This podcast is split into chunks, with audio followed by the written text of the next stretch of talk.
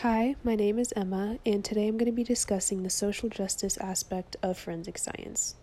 Even though forensics is based upon science and hard facts, mistakes are still made in the field.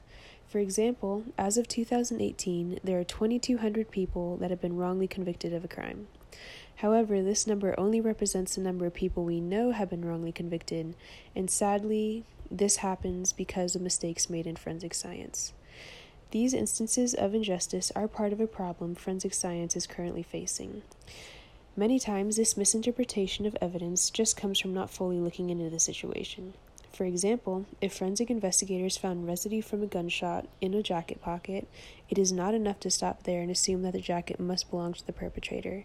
They would also need to look at possibilities such as if the person wearing the jacket fired the gun, and if so, was it even fired during the crime scene or on another occasion. Unfortunately, we don't always have the tools and resources needed to answer these questions.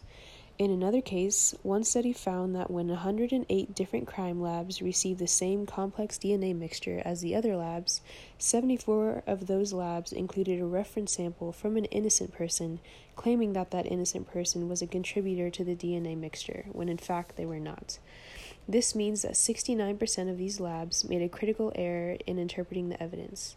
Unfortunately, these mistakes do not only happen under the safe conditions of an experiment, these mistakes that also determine the rest of the lives of these innocent people are made in real life.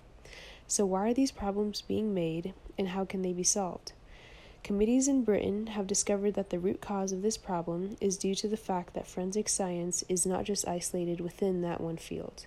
It is also spread between law enforcement, who are the ones addressing the evidence found at the crime scene, the forensic services themselves, who of course are responsible for analyzing that evidence, and the courts, who are the ones that review the evidence and determine the significance of it. Now, unfortunately, this divide within forensic science has led to a lack of accountability within the field. So, the next question is what can be done to fix this problem?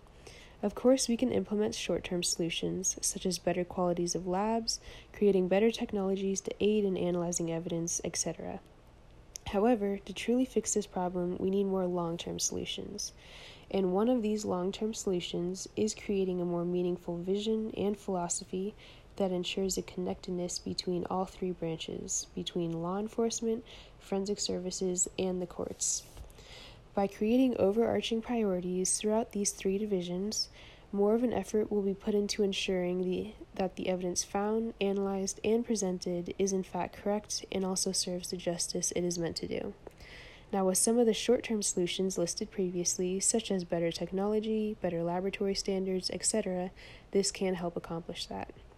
Now, the field of forensic science has come a long way since its beginning, but there's still a long way to go to ensure that its practices are being used correctly and justly.